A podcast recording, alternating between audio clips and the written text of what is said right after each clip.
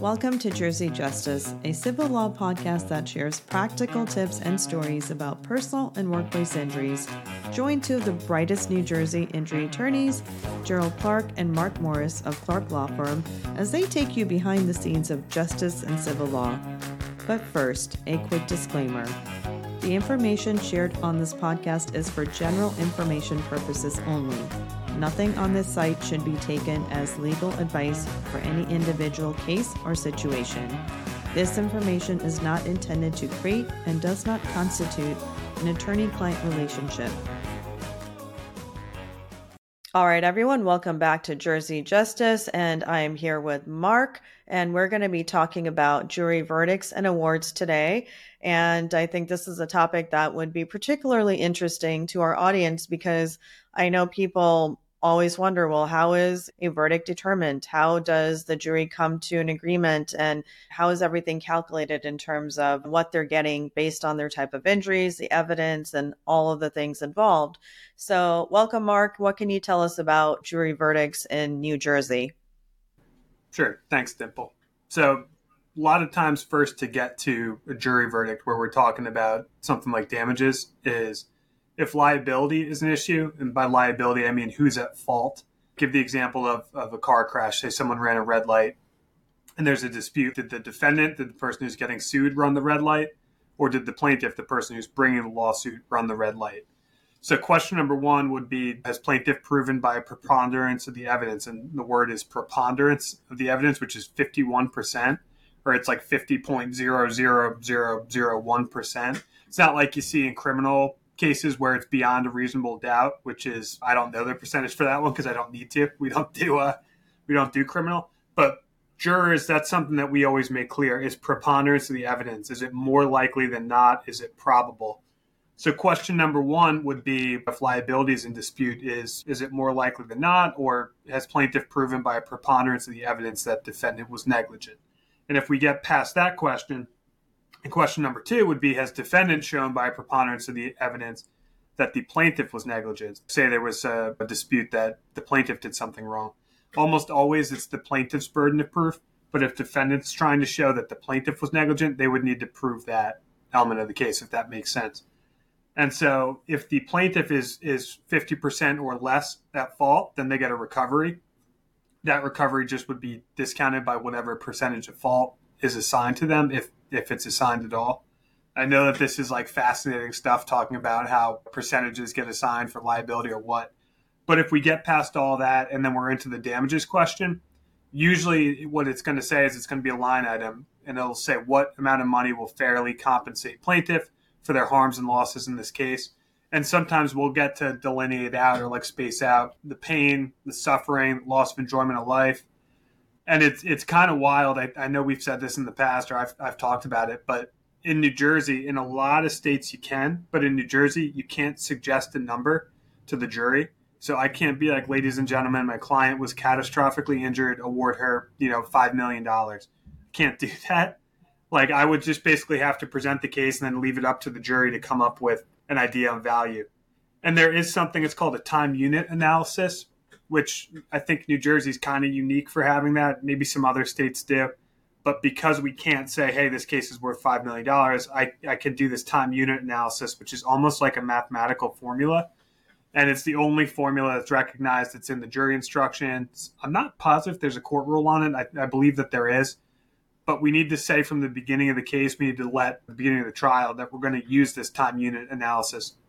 And what it is, is typically we would say something like, ladies and gentlemen, I'm not allowed to tell you a number in a case like this, but what you can do to come up with your verdict is take one hour of this person's life. Is it the, the morning when they wake up and they, they can't walk down the stairs because their ankle's in so much pain? Is it the, the kid's birthday party at the bowling alley and they're not able to bowl because they can't stand on their feet for too long? Is it 30 years from now when they're 70 something years old and their ankle is, is giving them issues? What's one hour of this person's life worth? Take any one of those hours, and then it just becomes a math a math formula. Take that one hour. There's 24 hours in a day, 365 days in a year. This person has, say, they have 50 years left in their life. Once you come up with what that one hour is worth, you've reached your verdict. It's just about them plugging the numbers in. And the idea is with that which is a fair system. But the idea is with that, if you actually isolate out each and every hour of someone's life who's gotten catastrophic, catastrophically injured, like many of our clients have, that's going to come out to a fair and, and just verdict. The defense is going to think it's going to be some huge number, but it's going to be a verdict that's designed to fairly compensate for someone for what they've what they've been through. So it's kind of wonky that I'd love if because we're kind of the experts, like clients will always ask, Hey, what's my case worth? And by the end of the case, you kind of have a good idea on, on value. Having done this for a while and just collectively too, a lot of us here will talk through cases and look at different databases to have an idea of value. So I might know how much, and I just use the example of an ankle injury. So I might know how much an ankle injury with, with surgery is worth, but I can't stand there and tell that number to the jury when we're on trial. So it's really up to the jurors' collective wisdom to come up with that number at least when it comes to pain, suffering, loss of enjoyment of life. If there's objective things, say there's past lost wages, future lost wages, unpaid medical bills, future medical bills, that the jury can hear about. Like they can get those concrete numbers. But the idea is that if you're looking at a pie chart of damages, that one little slice would be for for wages, past wages, future wages, another tiny slice would be for medical bills, and then the big portion of the, the pie chart would be the pain, the suffering, the loss of enjoyment of life. Because the idea is with things like pain and suffering, like how do you put a dollar figure on that? And I just think like I, I had the flu like uh, a, a week ago. And if someone was like, I'll give you a thousand dollars a day or five thousand dollars a day to to be holed up in bed with a hundred something degree fever, I'd be like, no way.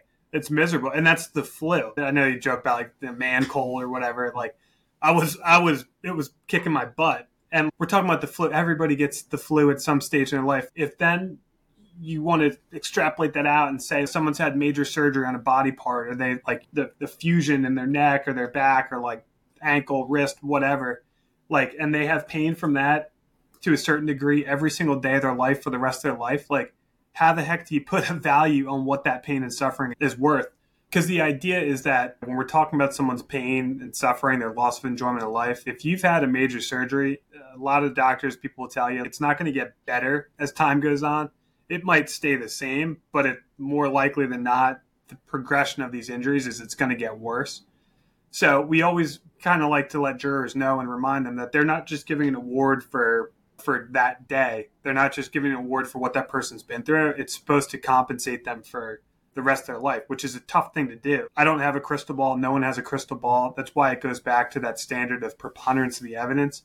Is this person's injury going to get better over time? Probably not. Could it? Maybe. But that's not the standard. It's it's probably. Is it going to get worse or stay the same? Probably is. Much more likely than than not it is. So the idea with verdicts is it's supposed to be just compensation. It's supposed to be fair. I, I think one of the things you ask, like, how does a jury come up with with a verdict? That's why we talk about the cross section of the community, everyone's collective wisdom. You might have teachers, engineers. I had a jury one time where the the four person was a giraffe trainer. A giraffe um, trainer. Giraffe trainer. We have a, a theme park like near us, and you just a lot of times, like we've talked about, it's people who are retired, but you do get some interesting professions on there, and that was by far the most interesting one. But so you get this kind of fair cross section of the community where one person might have an idea on on on money, like this is a lot of money. Someone else might have a different idea. This is a lot of money. And the idea is they deliberate, like it's jury deliberations where everybody's supposed to talk and have their voice heard. And they come up with a number that it's all we can do. And if I had a crystal ball and could tell you, hey, this case is going to come back with a jury verdict of, of this, I'd be on a beach somewhere I don't know, doing consultations, but that's there's not. No one knows. That's why so many of these cases settle. That's why 98 probably plus percent of cases resolve is because juries are very unpredictable. They could come back and award a lot of money in a case where, you know, potentially the case could have settled for not as much money. Or they could come back and award zero dollars or, or very little money in a case where it seems like the person was really hurt and they deserved a lot more money than that. So it's really just trying to get fairness in, in an inherently unfair system, as, as kind of, I guess, dour as that sounds, but it just is what it is. And I, like I've said, like I, have been impressed with, with jurors' attentions, their, their attentiveness. And at the end of the day, you just you just hope that they get it right and you try and put on the best best case that you can.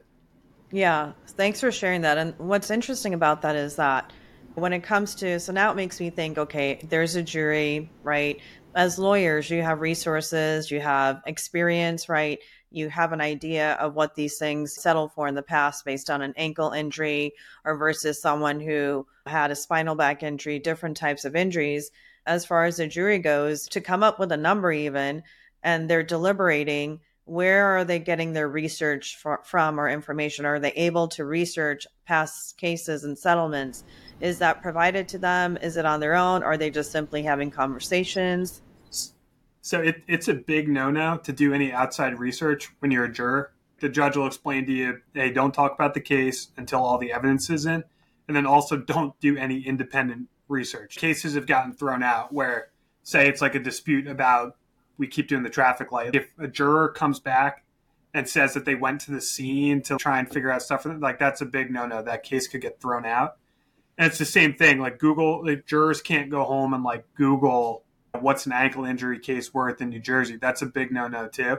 So a lot of times, what it becomes is just a battle of the experts, because an expert, uh, likely if it's an ankle injury, an orthopedic surgeon is going to present for our side, and they'll talk about these injuries, the nature and extent.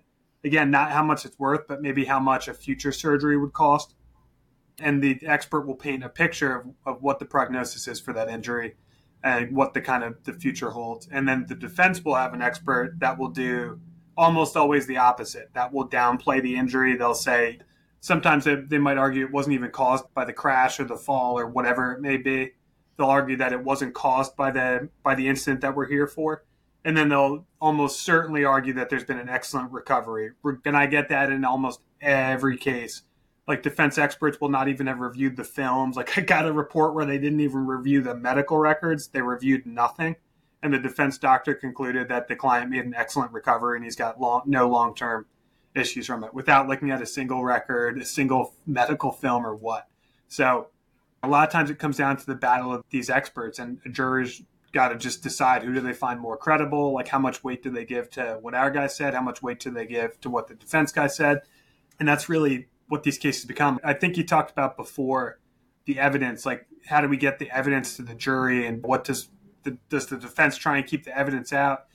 And it's not so much that the defense tries to keep the evidence out; it's that they take the same evidence that we're looking at, and they they try and get the jury to reach a totally opposite conclusion. Like one of the classic examples, a case Jerry and I tried. It was, I think, my first. It was my first trial. When we we're here, this guy snapped his, I think it was his femur. His femur got broken half, got ran over by a car, and it healed like this. Like the bone, literally, it's called in bayoneted fashion, where the bone healed on top of the other bone. And the defense expert, obviously, our expert said that's not good. There's calcification there. That's very painful. It's going to cause him issues. Sure enough, the kid was like 20 years old and he walked with a cane. And the defense expert said perfect anatomical alignment. There's zero issues with this. This is perfect anatomical alignment, no issues. So we're looking at the exact same piece of evidence, bone that healed on top of itself instead of like this. And our conclusion is that's a poor recovery. This person's going to have issues. And the defense conclusion is that's an excellent recovery. This person's going to have no issues. So, in terms of how a jury's going to come up and evaluate a case, all we can do is put our evidence out there. If there's a lot of times they call them specials. Like if there's things like medical re- or medical bills that weren't paid, if there's wages that we can get in front of the jury, like those specials, those hard and fast numbers are, are great. But the big number and the, the important number, not that those aren't important, but the one that the jury's got to come up with on their own is for the pain, the suffering, the loss of enjoyment of life. And that really comes down to a battle of the experts, the witnesses, and, and the attorneys and how the case is presented and defended. Yeah. Thank you for sharing all that. That's quite interesting. And I think that most people wouldn't realize that that's how it actually works and what's involved. That's how it actually works and that's what's involved. So thanks for sharing that. And my other question is what happens if, like, let's say a case does go to trial, right? Because they can't settle, but the client seriously injured. Let's say they were in an automobile accident, they're seriously injured.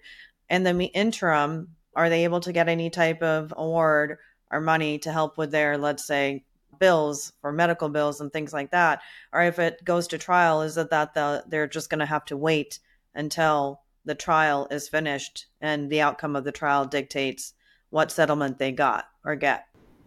Yeah so it, it depends on the type of case. Like if it's a workplace injury say it's a construction case and we do do a lot of those.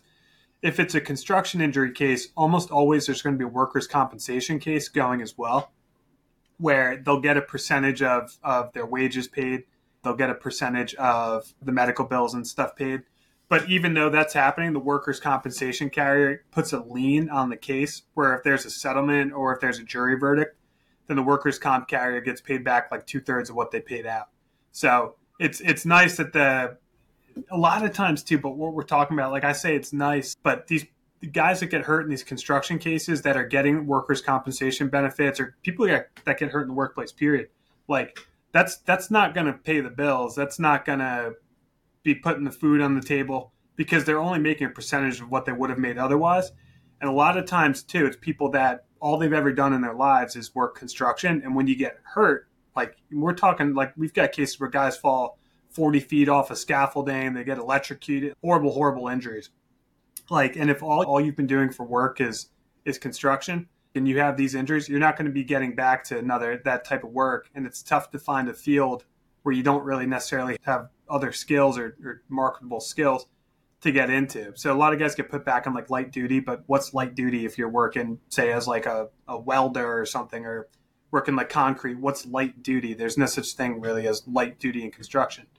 So to answer your question is a lot of times people are just you got to wait. And that's why it's such a balance of we want to move these cases, but at the same time, we got to make sure we have the full treatment picture and that we're not leaving any potential damages on the table. But so, yeah, a lot of people, trials are very, it's all or nothing. Like there's not, okay, well, we got this person some money to hold them over and before the trial like it's it's really all or nothing stuff that's why it's so high stakes and there's just a lot of work and a lot of effort that goes into it because like the only thing standing between these clients and zero dollars and as extreme as like potential being homeless or not being able to feed their families or what is like the job we did when we try these cases. So it always cracks me up. Like I'll watch sports and stuff and it's like insurance company commercials and they're all like trying to be your friends and they're like whatever little logo they motto they have or what little like mascot. And it's these guys are doing everything they can to get people who deserve to get money. And it's, I struggle with the word compensation because, like, compensation, it's if I get a bonus, it's wow, cool, I got my compensation. Like, it's, it's not like compensating these people. It's like trying to make them whole. It's, it's not an award. It's not, it's just kind of trying to balance the scales. But so you see these commercials for all these insurance companies, and at the end of the day, everything they do in these cases is designed to pay out either zero dollars, have a jury say the injured person gets zero dollars, or have a jury come back with as little money as possible. So, like the same way we're there fighting for our clients, like these insurance companies hide behind like all these this tort reform stuff that we've talked about, and they've done such a good job of getting jurors already kind of thinking that everyone who files a lawsuit is just out to make a quick buck. When it's like, I'm telling you, like I have never had a client that would trade the injury for the money. I just never have the best jury verdicts we've ever gotten, like the best settlements I've ever had, that client would never take that money in exchange for the injuries that they've had and what they've been through. So, you know, you people get money before the jury decides the case. Typically, no. And if it's even with workers' comp, it's not a lot of money. You're never going to get like fair value and full value from even a workers' comp case. So almost always there's there's not going to be anything between the trial and and the person having gotten hurt. Yeah, thank you so much for sharing that. And I think uh, one of the things that a lot of people don't realize is that sometimes, too, these trials and coming to an agreement and a settlement, it can take years. And I think that people don't understand why it takes that long. Maybe can shed a little bit light on what really happens. There's so many things that have to be done that it's that's normal. That's not like really abnormal for it to take sometimes a long time, especially if it's a more complicated trial maybe you can shed a little bit of light on that to educate the audience because I think because they're not practicing law and they don't understand how everything works, it would be great for them to have a little bit more understanding on that part. So, kind of from the time a, a crash or an incident or whatever it is is happens, the clock starts to run on on certain timelines. And the biggest biggest one is that say a crash happens November 20th, 2023. There's two years in New Jersey to file a lawsuit. And I'm just saying crash, like it, it's almost any personal injury action. You have a two year statute of limitations. And statute of limitations means that's the time period to file the case. And the idea is that you don't want claims to become stale. Like you want people to know their their rights and not have something hanging out there in perpetuity where you know 10 years from now 15 years from now you can file a lawsuit there's exceptions to that sexual abuse cases are a big exception for an obvious reason where that's a much longer statute limitations but generally personal injury it's it's two years so the idea becomes because it's a balance between moving the case getting to a jury getting a verdict and all that and also making sure that we know what the full picture is with the damages because you don't get to come back and do it again so say someone gets in a crash like I'll use the example like the neck. Say their neck's bothering them. It might start out, they might see their primary care physician, go see a chiropractor.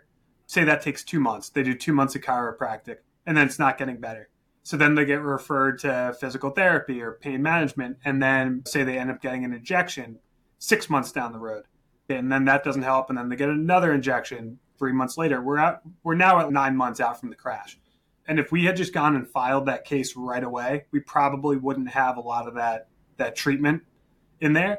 And then if the person's still treating, say they, they graduate to the injection's not working, they need a surgery. If we've moved too quickly, that surgery it's going to be really difficult to make it part of the case. So it's a balance between giving enough time for the treatment to, to happen. And then there's also just a lot of just investigation and work that goes into these files like I'm using the example of a car crash, which is about almost always as, as simple as it would get in terms of like what happened. Like you'll get a police report. If it's a rear end hit, it's rare that liability is going to be an issue. Although more and more I'm seeing people say things like, my foot got stuck on a the car mat or the thing accelerated and I was braking. Just people giving excuses, which is kind of disheartening, but it just is what it is. So as, as simple as something as simple as that, there's still a process then of getting like the insurance file, getting the property damage photos, stuff that all takes time. It's not like you send a letter, you make a phone call, and you have this stuff like right away. It's like you send an email to a staff member. A staff member reaches out, does a letter, you sign the letter, letter goes out. It's a few weeks before you get that. Like it's just everything is just a process. So even with that two year statute of limitations, like that time goes quick. And then from the time then we file the case there's a lot that's in our control and there's a lot that's not in our control. Experts are a huge part of any case, like getting a client in to see an expert. Like there's guys that are scheduling experts that are scheduling like over a year out. And and there's not a ton of people that do personal injury cases. There's not a lot of doctors that will testify. So it's not like we can just use a treating doctor. So balance between getting all the records in, balance between getting our client to the right expert, and then even when the case is all done, because we can move our file and then the, the defense like the insurance company's attorney on the other side like they need to get stuff too to defend the case so if they don't have their expert the case is going to get pushed out if they want to take a deposition or something that someone's testimony and they haven't scheduled it they can make an application with the court to extend it out. So it's you got two sides trying to prep their case and get everything they need. You've got a client that's still treating oftentimes that you want to make sure everything's in there. And then the judicial system itself is like still i know we're like over three years later from covid but there's still just such a backlog of cases that didn't get tried for like almost two years where i've got cases that are like five or six years old just waiting for a judge so it's a balance then of even when the parties then are ready it's like scheduling are the experts ready to come testify are the witnesses that you need lined up can they come testify and then is there a judge available? And even if there is, then sometimes what happens is say I have a trial somewhere else that's older, or defense has a trial that's somewhere else that's older, then you get put back in the in the cycle. It it just adds up. Like wow. It and, and you're doing this on hundreds of files. It's not like you've got one case. Like if you could work every case like it's your only file, that'd be great. But it's whack a mole of this file's hot, this file's hot. It's just really a lot of balancing. So even when you're ready, like another case that might be listed for trial, and then that case doesn't go. So it's just there's so much that goes into into moving cases forward. Like yeah. I, I've written out over the years like a linear progression of how these files go, and it is boop.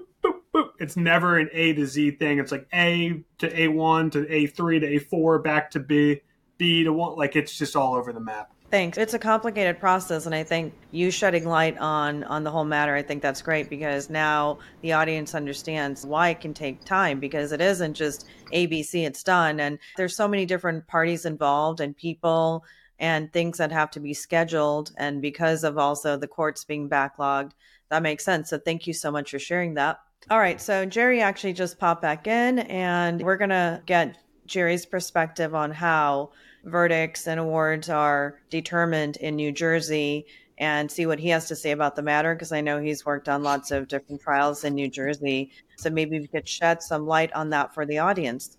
Yeah. So basically, in a civil case, essentially what we're doing is we're trying to make up for the harms and losses that that the plaintiff has suffered. So if a kid's playing stickball, I don't even know if kids play stickball anymore, but stickball is mm-hmm. a game where you'd play. It's like baseball, and then you swing a bat like a wooden broomstick or something, and the kids play, and then they go and they hit the ball, and it breaks the neighbor's window. Shouldn't the neighbor be compensated for that? Shouldn't someone pay for the window? That kind of thing, or just just take a more serious situation where I don't know someone causes a fire. Let's say someone's negligent and they cause a fire and it burns someone's house down. Shouldn't the person that burned the the house down by their negligence pay for that? And if you didn't have a civil justice system, what would happen? Would the person go over there with a gun and put a gun up to their head and say you better pay? So the idea with civil justice and juries is that it's civil. It's it's a civilized way to do it without violence to resolve disputes, to, to resolve problems where someone has caused harm. So what we're trying to do at a trial when we represent the plaintiff is to basically get that burned house paid for, to get that broken window paid for. So in someone's life, they can get injured personal injuries if they're hit by a drunk driver or something. Someone's minding their own business and gets slammed in the rear. Someone's working on a job site where the job site's not enforcing safety rules and gets gets injured. What we're trying to do is make up for the harms and losses from that. So that's what this is about. And that's what we're trying to get the juries to do is to come up with a dollar amount that's fair compensation. And it depends on the case, how we do that, and what we ask for. What the defendants typically do is they devalue the person, they devalue people, they devalue human values. They're more about like corporate values, like the bottom line is what generally we see that corporate America values it doesn't necessarily value things like love and beauty, enjoyment of life, mobility, friendship, relationships, things like that, that we find that they don't really value. So in a trial, they're going to devalue those things. When someone's injured and they can't work, they're going to try to demonize the person and say that they weren't worth much anyway and they were a bad person. And many times they won't come right out and say that. They'll imply it with doctors and experts and make suggestions and kind of tap into the worst biases in people or the worst things that people will think. So that's the bottom line is what we're trying to do is we're trying to get people fair to make up for the harms and losses, to get that broken window fixed, the broken window of someone's life fixed. And what happens if there is a settlement and as attorneys, you guys think that is totally way off base of what the settlement should have been. Have you ever had that happen and what what's the recourse on that? Well, I mean, to get the kind of the the language right, a settlement is where the parties agree we're going to resolve this by this amount. And then there's a jury verdict. The jury verdicts aren't ordinarily called settlements, but the cases can settle after a jury gives a verdict. But if the verdict is too low, you can try to appeal it you can make a motion with the judge for a new trial, different things like that. And the defendants often will file motions if they think the verdict's too high or they want to try to get less money or they think they can get a more favorable ruling from a judge. They can ask a, a judge to to throw out a verdict. So if they think they have a favorable judge, they might try that. A lot of times they'll just keep trying to wear down the plaintiff and their lawyers by even if they get a good verdict is to appeal in our situation, if we get a good verdict, we will fight really hard on appeal to do that. We have never received a verdict that was appealed and didn't fight that hard and uh, on appeal. So we're not afraid to try cases and we're not afraid to take appeals where it's warranted. Thank you. And we were talking earlier before you came in, we're also talking about the jury and how they go about determining the amount of the award, right? And of course, they're not allowed to Google anything, they're not allowed to research anything. So I almost feel like it's so important to get like a jury that is the right jury for that particular trial because imagine if you get a jury that maybe all of them are unknowledgeable about having any idea on how to put a value on all these things. So like loss of loss of wages and having to having to have surgery and all these things. I just can't imagine what would happen if there's a jury that that just all they're not very sophisticated in determining the right number based on the injuries, the evidence, everything that happened in terms of the plaintiff's life that's injured. Yeah, that's why you, you want to pick a jury that you think will be able to appreciate those things. And that's why you want to hire, hire a good lawyer that knows how to do that. A case, some people ask, hey, what's my case worth? Or what's this case worth? Or what do you think the case is worth? Well, a lot of the value in a case determines on what lawyer you get. You get a lawyer that's not too experienced, doesn't have a good track record, your case could be worth many times less than it could could be with a different lawyer. So you want a lawyer that's experienced in talking to juries and explaining to them the value of human life the value of a happy life, the value of a mobile life. And there's a lot of technique to getting in medical bills and lost wages, past lost wages, future lost wages, future medical bills. There's a lot of technique, knowledge, um, legal know how to get those things in. And then, most importantly, there's a lot of techniques in talking to a jury about permanent life changes about how you put a dollar amount on that to compensate for permanent life changes because Dimple, you're right.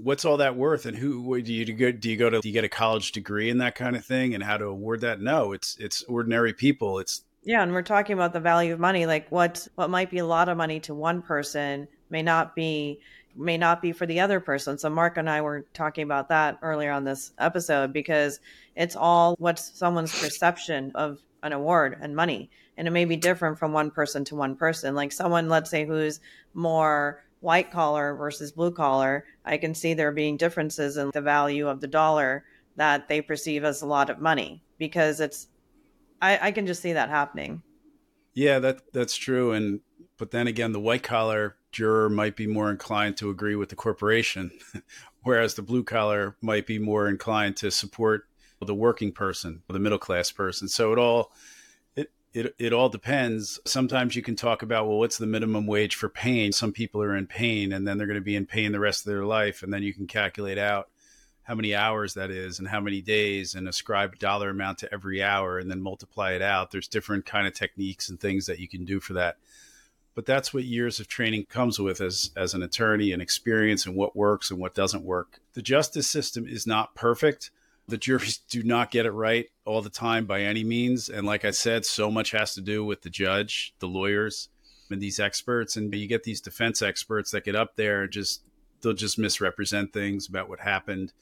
And there's a lot of techniques we do to prevent that, whether it be sending a nurse to the exam with the defense doctor or videotaping it, or getting research on the defense doctor and showing how they say the same thing all the time and are paid millions of dollars by the defense industry on exposing those things at trial and knowing how to do it in a legally admissible way. So there's just so much that goes into it. You got to pick the right lawyers, the bottom line. Yeah. And Mark and I were also talking about how there's so much involved, and especially everything that has to be done, that it can take a while to settle a trial. It can take a while because there's so many moving components especially like how many people are involved arranging okay when can the expert witness come? When is the judge available? All these things. So we thought it was a great idea to shed some light on that for our audience because people sometimes i see they'll put on social media oh it took them that long to settle the case da da da.